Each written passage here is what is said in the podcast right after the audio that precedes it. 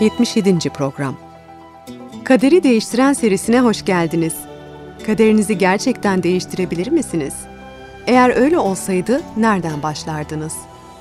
Tehlikelerle ve belirsizliklerle dolu bir dünyada neye güvenebilirsiniz? Gerçekten inanabileceğiniz ve tüm yüreğinizle güvenebileceğiniz bir şey var mı?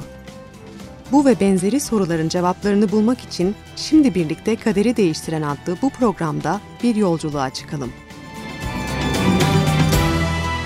Bazı kişiler İsa'nın hiçbir zaman gerçekten ölmediğini söylüyor. Onun yalnızca ölmüş gibi göründüğünü ve bundan sonra göğe alındığını ileri sürüyorlar. Bunu hiç duydunuz mu? Sizce gerçek nedir? Nasıl bilebilirsiniz? Kutsal yazılar bu konuda ne diyor? Gerçekten bu kadar önemli mi? Bu soruların yanıtlarını anlamamıza yardımcı olması için ihtiyar bir adam ve ardında bıraktığı mirasla ilgili bir öyküyle başlayalım. Erol'un yakasından aşağı kadar uzanan gümüş renkli bir sakalı vardı. Takkesiz olarak çok nadir görülürdü. Kore Savaşı'nda yaralanmış olmasına rağmen yürürken topallamıyordu bile. 82 yıllık hayatı boyunca bilgeliği ve adil davranışıyla köyünde büyük saygı kazanmıştı. Herkes onun tüm ticari işlerinde doğru ve dürüst olduğunu söyleyebilirdi. Vasiyetinde bile öyleydi.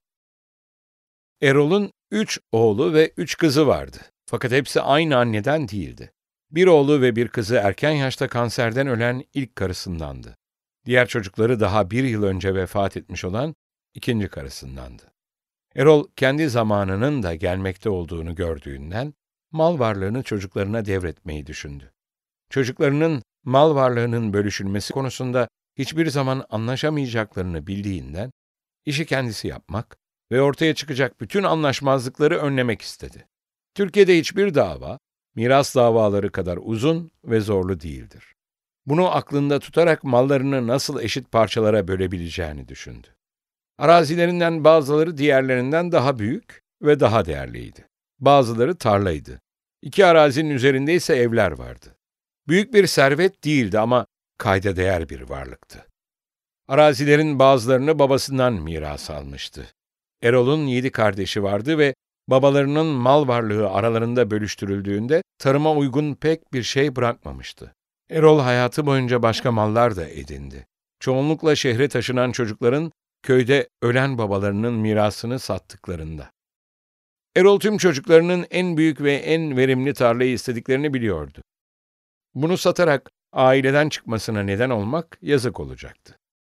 Ancak malları bölmenin başka bir adil yolu görünmüyordu. Erol her şeyin satılmasına ve vergileri ödendikten sonra her çocuğun eşit pay almasına karar verdi. Böylece Erol bir avukata giderek malların nasıl satılacağına ve paranın nasıl paylaştırılacağına ilişkin tüm ayrıntıları içeren bir vasiyetname hazırlattı. Sonra notere giderek her şeyi yasal olarak kayıt altına aldılar. Ayrıca Erol böyle bir vasiyetname hazırlayacak melekelere sahip olduğunu göstermek için fiziksel ve psikolojik muayenelerden de geçmişti. Sonra Erol avukattan tuhaf bir şey yapması için istekte bulundu. Erol avukata şöyle dedi. Benim malların nasıl satılmasını ve paranın çocuklar arasında nasıl bölüştürülmesini istediğimi açıklarken videoya çekmeni istiyorum. Vasiyetname işin yapılması için gereken yasal dayanağı sağlayacaktır. Fakat çocuklarımı tanıyorum. Birilerinin beni zorladığını ya da vasiyetnamenin sahte olduğunu söyleyeceklerdir. Beni videoda varlıklarımın nasıl tasfiye edilmesi gerektiğini kendi ağzımla açıklarken görmelerini istiyorum.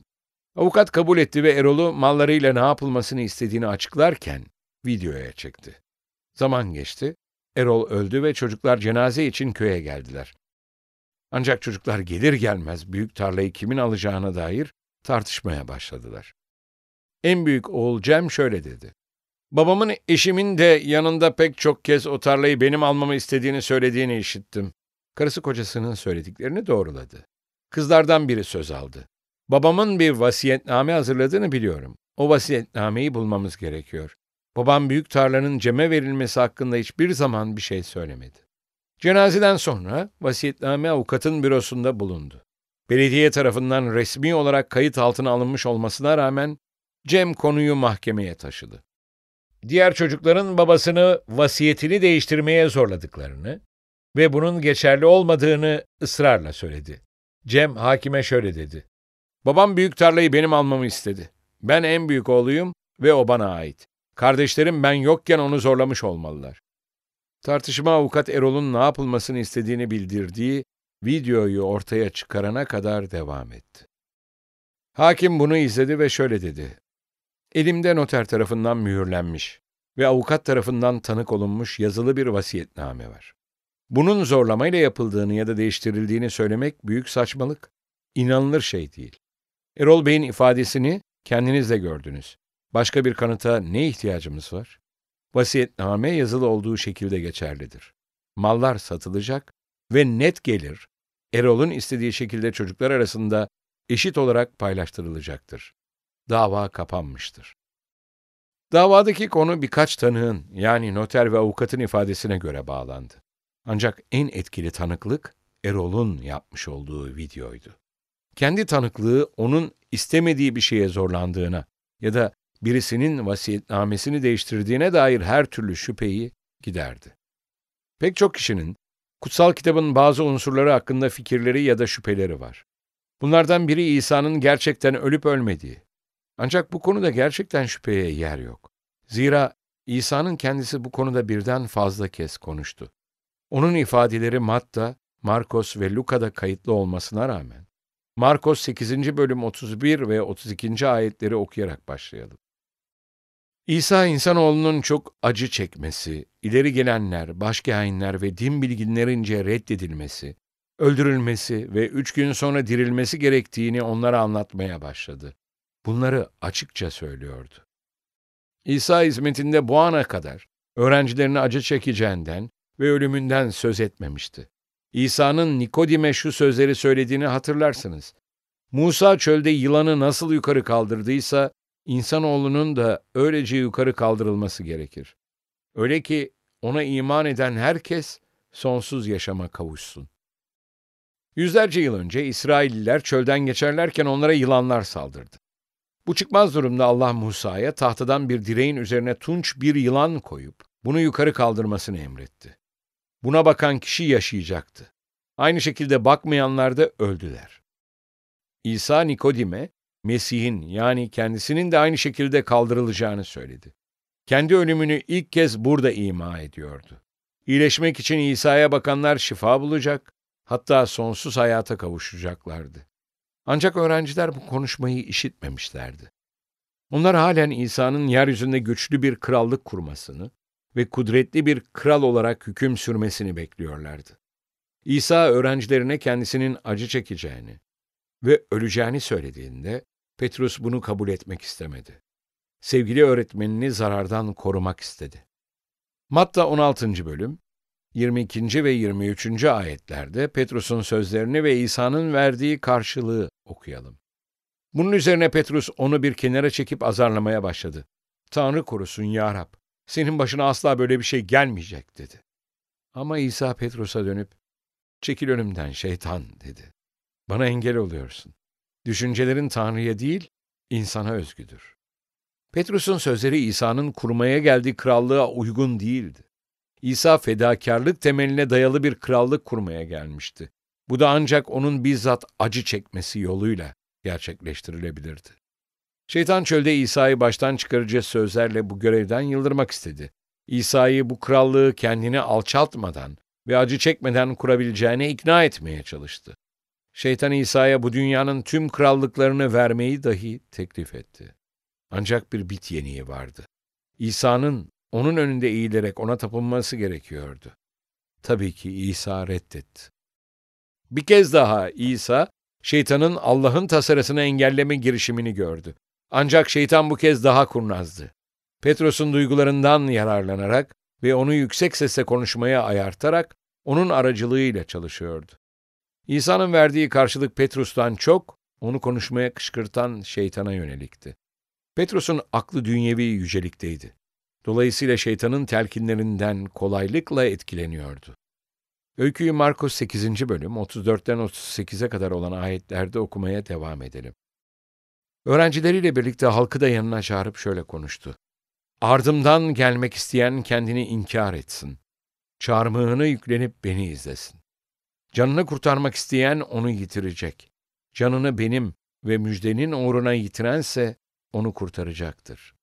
İnsan bütün dünyayı kazanıp da canından olursa, bunun kendisine ne yararı olur? İnsan kendi canına karşılık ne verebilir?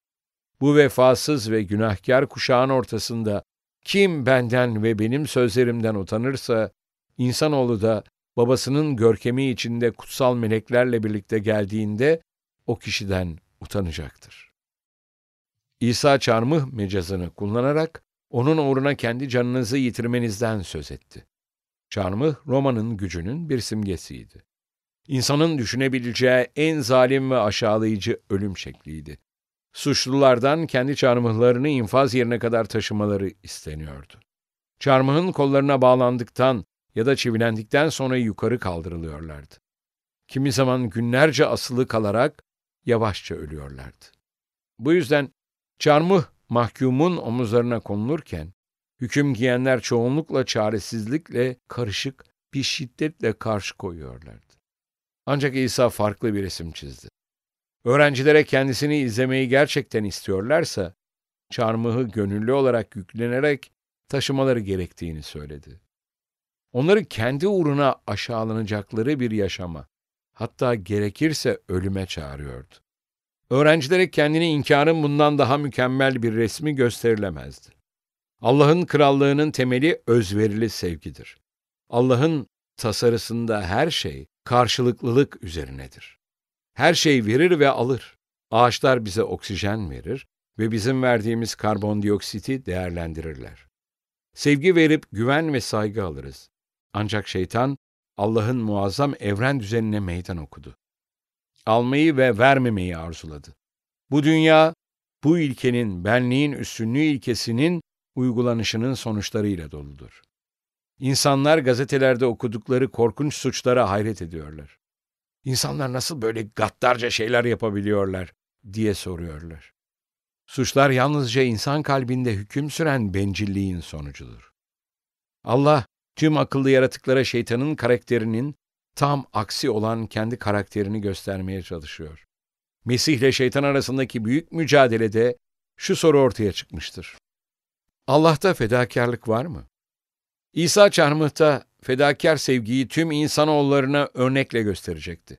Bunu nasıl yapacaktı? Öncelikle kendi günahı için ölmeyecekti. Zira İsa günahsızdı. Yeşaya'nın Mesih'e ilişkin peygamberlik sözünü hatırlıyor musunuz? Şöyle diyordu. Bundan dolayı büyüklerle beraber ona pay vereceğim ve çapul malını zorlularla beraber paylaşacak. Çünkü canını ölüme döktü ve günahkarlarla sayıldı. Çoğunun suçunu da o taşıdı ve günahkarlar için şefaat etti. Hiçbir günahı olmayan kişi başkalarının günahlarını yüklenecek ve onlar adına aracılık edecekti. Eğer fedakar sevgi bu değilse nedir? Sizce o bunu nerede yapacaktı? Doğru, çarmıhta. Bazıları öyleyse doğru kişiler için hiçbir ödül yok mu diye sorabilir. Gerçekten de var. Doğru kişiler dirilişi ve sonsuz hayatı beklerler. Ebedi krallığın nasıl olacağını tabii ki tam olarak anlayamayız fakat hayal edebiliriz. O zamana kadar sabırla beklememiz gerekiyor. Şimdilik krallığın ilkeleri oraya girecek olan herkesin kalplerinde yer etmelidir. Öğrenciler bunu anlamadılar ve ona karşı direndiler. Çarmıh İsa'nın önündeydi. O bunu biliyordu ve o yolda gidiyordu. Bu olay meydana geldiğinde öğrencilerinin imanlarını kaybetmelerini istemiyordu. Çünkü bu tarifsiz bir hayal kırıklığı olacaktı. Öğrenciler kutsal yazıları bilselerdi, bu şeyleri anlarlardı. Fakat din önderlerinin sahte öğretileriyle gözleri kör edilmişti. Bu bize bir ders olsun. Bir kimsenin öğretmen olması kutsal yazıları doğru yorumladığı anlamına gelmez. Bir kimsenin geleneksel olsun, modern olsun bir fikir sahibi olması bu fikrin doğru olduğu anlamına gelmez. Kutsal yazıları kendimiz için bilmeliyiz. Büyük yargıda herkes kendisi için hesap verecek. Öğretmenlerimiz bize yasayı tutmak zorunda olmadığımızı söylediler diyerek Allah'ın yasasını bozmanıza mazeret gösteremeyeceksiniz. Her koyun kendi bacağından asılır. Kutsal kitabın ilk bölümlerinde günahın karşılığının ödenmesi gerektiğini görüyoruz. Bu tüm kutsal kitabın dayandığı temel gerçektir. Adem'le Havva günah işlemeden önce Allah onları itaatsizliğin cezasına ilişkin uyardı. Ama iyi ile kötüyü bilme ağacından yeme. Çünkü ondan yediğin gün kesinlikle ölürsün. Günah ölüm cezasını getirir. Fakat ilginç bir şekilde Adem'le Havva günah işleyerek ölümü hak ettiklerinde bir de umut vaadi verildi. Allah kadının, Havva'nın soyunun şeytanın başını ezeceğini söyledi. Aynı ayete dikkatli bakarsanız şeytanın kadının soyunun topuğunu yaralayacağının da yazılı olduğunu görürsünüz. Başka bir deyişle kurtarıcının zaferi kendisinin acı çekmesi pahasına olacaktı. Habil Allah'a kurban sundu. İbrahim ve diğer atalar da İsraillilere verilen ibadet sistemi bütünüyle kurbanlar üzerine kuruluydu. Bu kurbanlar günahla ölüm arasında doğrudan bağlantı kuruyordu. Günahın cezasının ölüm olduğunu ve ödenmesi gerektiğini öğretiyorlardı. Ancak kim bunu ödeyebilir ve tekrar yaşayabilirdi? Ancak kendisi günahsız olan ve ödemesi gereken borcu olmayan birisi. Ancak bu şekilde hayata geri döndürülebilirdi. Kutsal yazılar her zaman ölümü yenerek hayata geri dönecek olan bir ara bulucuya, kurtarıcıya ve kurbana işaret etmişlerdir. Moriye Dağı'nda Allah İbrahim'i durdurarak kendi oğlunu kurban etmesini önledi. İbrahim oğluna şöyle demişti. Oğlum, yakmalık sunu için kuzuyu Tanrı kendisi sağlayacak. Allah bir bedel sağladı da. Çalılara bir koç takılmıştı. Vaftizci Yahya İsa'nın geldiğini gördüğünde şöyle dedi. İşte dünyanın günahını ortadan kaldıran Tanrı kuzusu. Evet, İsa kurbanlık kuzu olacaktı. Tüm bu kurbanların işaret ettiği kişi oydu. Yasanın gerekliliklerini yerine getirebilecek olan tek günahsız kişi oydu. Daniel peygamberin Mesih hakkında söylediğini hatırlıyor musunuz? Şöyle demişti. Ve bu 62 haftadan sonra mes olunan kesilip atılacak ve bir şey olmayacak. Evet kutsal kitap Mesih'in kesilip atılacağını söylüyor. Aynı sözcükler Yeşaya 53.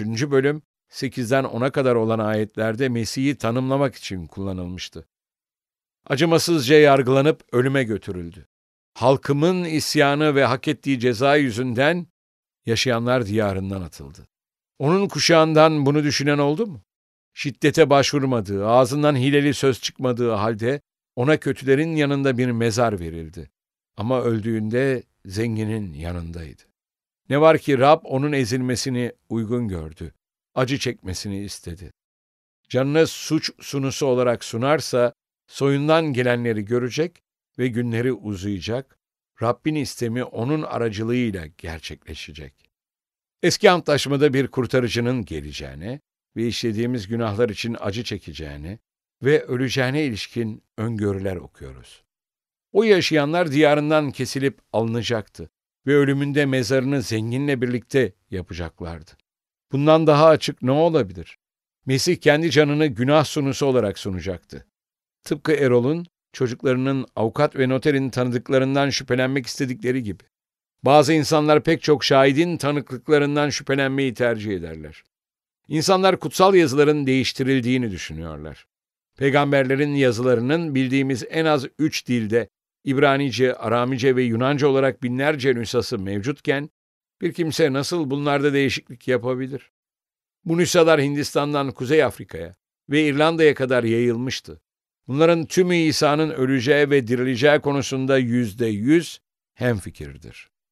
Bir kişi kendisindeki kutsal yazı nüshasını değiştirip, o yazının nüshalarını elinde bulunduran herkesi fikirlerini kabul ederek kendi belgelerini de değiştirmeye ikna edebilir miydi? Üstelik İsa'nın ölümüne şahit olan herkesin görgü tanıklığı anlattıklarını da değiştirmeleri gerekecekti. Erol'un miras davasına bakan hakimin vasiyetnamesinin değiştirilmesiyle ilgili olarak dediği gibi, bu büyük saçmalık, inanılır şey değil. Kutsal yazıların tüm bu nüshalarının birkaç kişinin doktrinsel fikirlerine uyacak şekilde değiştirilmiş olması ve bu kişilerin herkese aldatarak asıl nüshaların kendilerininkiler olduğuna kandırabilmesi de inanılır değil. Kısacası Bu mümkün değil. Öykümüzdeki çocuklar şahitlerin doğruluğundan şüphe ettiklerinde yargıç Erol'un kendisinin konuşmasına izin verdi. Onun tanıklığından sonra hiçbir şüphe kalmadı. İsa öğrencilerine açıkça söyledi. İnsanoğlu insanların eline teslim edilecek ve öldürülecek. Ama öldürüldükten üç gün sonra dirilecek. Bundan daha açık konuşabilir miydi? İsa kendisinin öldürülmüş gibi görüneceğini söylemedi. O kendisinin öldürüleceğini söyledi. Bunu bizzat kendisi söyledi. Başka şahitlere ne ihtiyacımız var? Dilara 17 yaşındaydı. Çok başarılı bir öğrenciydi ve hayvanları seviyordu. Üniversiteye gideceği zaman babası Nejat, kızının her türlü kötülükten korunması ve başarılı olması için kurban kesmek istedi. Dilara'nın babası hayvanı eve getirdi ve bahçede çite bağladı. Dilara koyuna baktığında onun öldürüleceği düşüncesi kalbini sızlattı. Hayatı boyunca kurban kesilirken öldürme sahnesinden epey uzakta durmaya çalışmıştı. Fakat bu kez orada olması gerekiyordu. Vakit geldi ve Dilara'nın amcasının bir ağal, bir gider ve su hortumuyla hazırlanmış evine gittiler. Dilara, babacığım neden onu öldürmek yerine birine hediye etmiyoruz diye sordu. Babası hayretle ona baktı. Dilara, hayvanı öldürmeden nasıl kurban olur? Kurbanın tüm amacı budur, hayvanı öldürmektir. Dilara üzgün gözlerle babasına baktı. Nejat şöyle dedi. Nişan olmadan evlilik olur mu? Sünnet yapılmayan sünnet düğünü olur mu? Günahın cezası ödenmeden kurtuluş olur mu? Kurban olmadan kurtarıcı olur mu? İsa'nın tüm amacı gelmesi ve ölmesiydi. Aksi halde daha önce verilen tüm kurbanların anlamını ve öngörümünü boşa çıkarır. İsa'nın öldüğünü bilebiliriz çünkü eski antlaşma peygamberleri bunu önceden bildirdiler. Sonra İsa'nın kendisi bunun meydana geleceğini söyledi. Bu önemli mi? Eğer İsa o çarmıh üzerinde ölmediyse, günahın cezası ödenmemiştir. Ve her insan kendi doğal kaderine katlanarak kendi günahının cezasını ödemelidir. Bu da dirilişi olmayan ölümdür. Fakat harika bir haber var. İsa kendisinin öleceğini söylemekle kalmadı. O ölümden dirileceğini de söyledi. O ölümü ve mezarı yenecekti. Öyle ki biz öldüğümüzde diriliş olabilsin. Bundan daha iyi haber ne olabilir?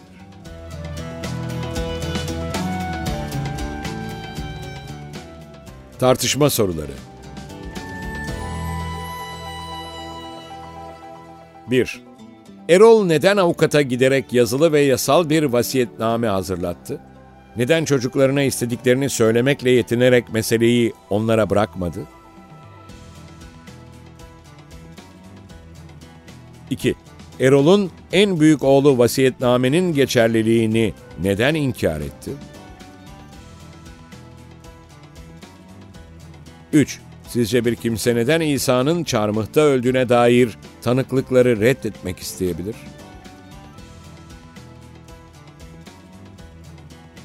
4. İsa canını kurtarmak isteyenlerin onu kaybedeceğini söylerken sizce ne demek istedi? 5. Siz İsa uğruna canınızı yitirmeye hazır mısınız? Sevgili dinleyiciler, bu programda İsa'nın ölümünün Allah'ın insanları kurtarma ve onlara ebedi hayat yani sonsuz yaşam verme tasarısının parçası olduğunu öğrendik. Bir sonraki programa da katılacağınızı umuyoruz. O programda Allah'ın İsa'nın kimliğini doğruladığını ve onu dinlememizi söylediğini öğreneceğiz. Kaderi değiştiren deneyimine internet üzerinden katılmak isterseniz www.kaderideistiren.com adresini ziyaret ederek bizlere ulaşabilirsiniz. Tekrar buluşuncaya dek Rabbin kutsal yazılardaki bu vaadiyle huzurlarınızdan ayrılıyoruz. Çünkü sizin için düşündüğüm tasarıları biliyorum, diyor Rab. Kötü tasarılar değil, size umutlu bir gelecek sağlayan esenlik tasarıları bunlar. O zaman beni çağıracak, gelip bana yakaracaksınız. Ben de sizi işiteceğim. Yeremya 29. bölüm 11. ve 12. ayetler.